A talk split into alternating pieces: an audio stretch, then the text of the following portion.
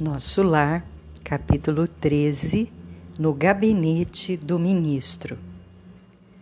Com as melhoras crescentes, surgia a necessidade de movimentação e trabalho. Decorrido tanto tempo, esgotados anos difíceis de luta, volvia-me o interesse pelos afazeres que enchem o dia útil de todo homem normal no mundo incontestável que havia perdido excelentes oportunidades na Terra, que muitas falhas me assinalavam o caminho. Agora, porém, recordava os 15 anos de clínica, sentindo um certo vazio no coração. Identificava-me a mim mesmo como vigoroso agricultor em pleno campo, de mãos atadas e impossibilitado de atacar o trabalho. Cercado de enfermos, não podia aproximar-me como noutros tempos, reunindo em mim o amigo, o médico e o pesquisador.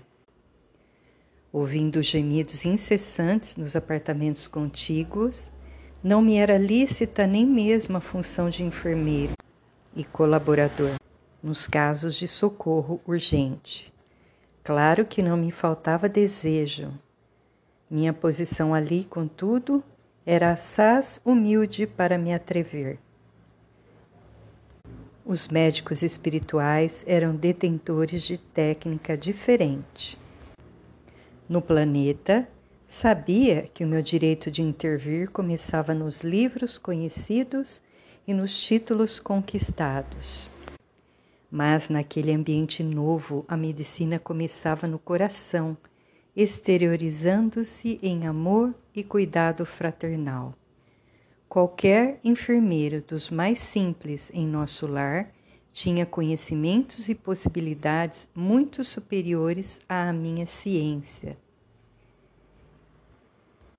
Inexequível, portanto, qualquer tentativa de trabalho espontâneo, por constituir, a meu ver, invasão de seara alheia. No apuro de tais dificuldades, Lísias era o amigo indicado às minhas confidências de irmão. Interpelado, esclareceu. Por que não pedir o socorro de Clarencio? Atendê-lo-á por certo. Peça-lhe conselhos. Ele pergunta sempre por sua pessoa e tudo fará a seu favor. Animou-me grande esperança. Consultaria o ministro do auxílio. Iniciando, contudo, as providências, fui informado de que o generoso benfeitor somente poderia atender na manhã seguinte, no gabinete particular. Esperei ansioso o momento oportuno. No dia imediato, muito cedo, procurei o local indicado. Qual não foi, porém, minha surpresa, vendo que três pessoas lá estavam aguardando Clarencio, em identidade de circunstâncias. O delicado ministro do auxílio chegara muito antes de nós e atendia a assuntos mais importantes que a recepção de visitas e solicitações. Terminado o serviço urgente, começou a chamar-nos dois a dois. Impressionou-me tal processo de audiência. Soube, porém, mais tarde que ele aproveitava esse método para que os pareceres fornecidos a qualquer interessado servissem igualmente a outros, assim atendendo a necessidades de ordem geral, ganhando tempo e proveito. Decorridos muitos minutos, chegou-me a vez. Penetrei no gabinete em companhia de uma senhora idosa, que seria ouvida em primeiro lugar por ordem de precedência. O ministro recebeu-nos cordial, deixando-nos à vontade para discorrer. Nobre Clarencio, começou a companheira desconhecida, venho pedir seus bons ofícios a favor de meus dois filhos. Ah, já não tolero tantas saudades e estou informada de que ambos vivem exaustos e sobrecarregados sobrecarregados de infortúnios no ambiente terrestre. Reconheço que os desígnios do Pai são justos e amorosos. No entanto, sou mãe, não consigo subtrair-me ao peso da angústia. E a pobre criatura se desfez ali mesmo em copioso pranto. O ministro dirigiu-lhe um olhar de fraternidade, embora conservando intacta a energia pessoal, respondeu bondoso. Mas, se a irmã reconhece que os desígnios do Pai são justos e santos, que me cabe fazer? Desejava, replicou aflita, que me concedesse recursos para protegê-los eu mesma nas esferas do globo. Ah, minha amiga, disse o benfeitor amoroso, só no espírito de humildade de trabalho é possível a nós outros proteger alguém. Que me diz de um pai terrestre que desejasse ajudar os filhinhos, mantendo-se em absoluta quietação no conforto do lar? O pai criou o serviço e a cooperação como leis que ninguém pode trair sem prejuízo próprio. Nada lhe diz a consciência nesse sentido? Quantos bônus ora poderá apresentar em benefício de sua pretensão? Bônus hora, nota do autor espiritual. Ponto relativo a cada hora de serviço. A interpelada respondeu hesitante: 304. É de lamentar, elucidou Clarencio sorrindo, pois aqui se, se hospeda há mais de seis anos e apenas deu à colônia até hoje 304 horas de trabalho. Entretanto, logo que se restabeleceu das lutas sofridas em região inferior, ofereci-lhe atividade louvável na turma de vigilância do Ministério da Comunicação. Mas aquilo por lá era serviço intolerável, atalhou a interlocutora uma luta incessante contra entidades malfazejas. Era natural que não me adaptasse. Clarencio continuou imperturbável.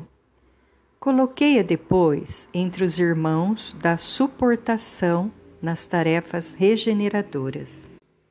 Pior, exclamou a senhora, aqueles apartamentos andam repletos de pessoas imundas, palavrões, indecências, miséria.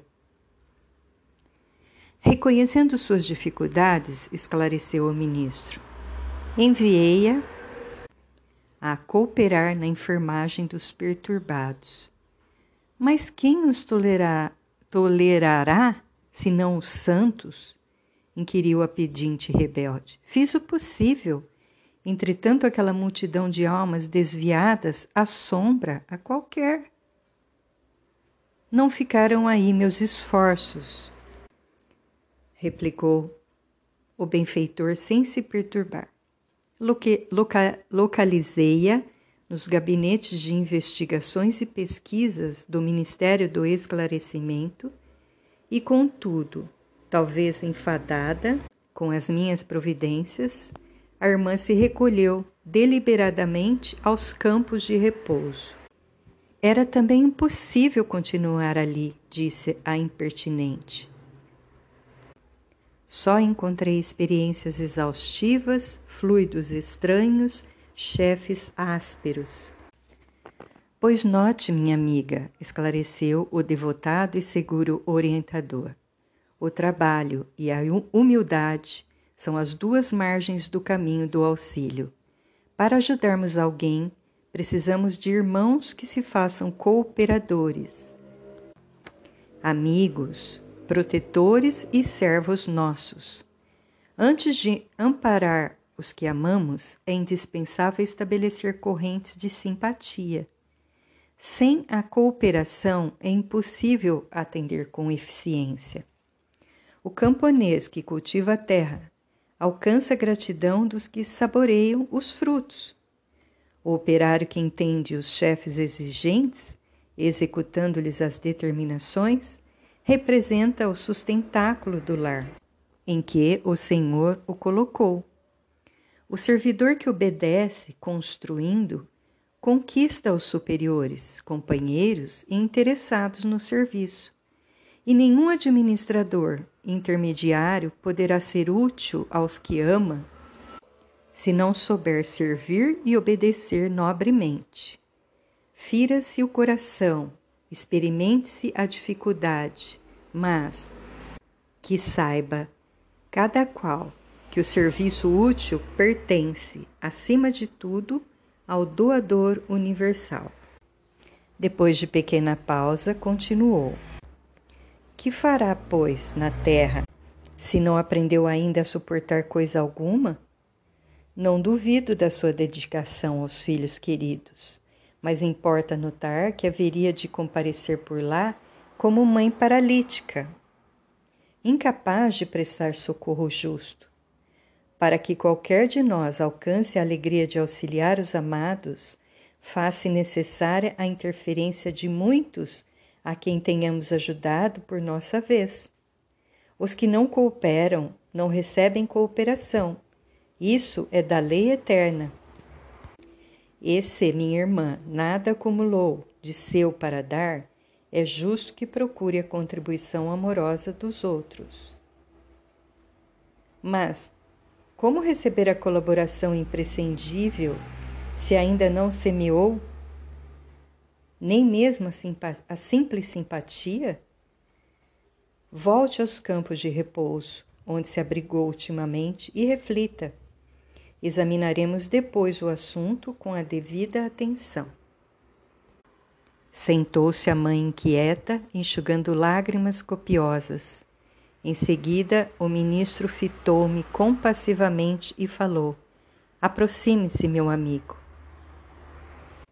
Levantei-me, hesitante, para conversar.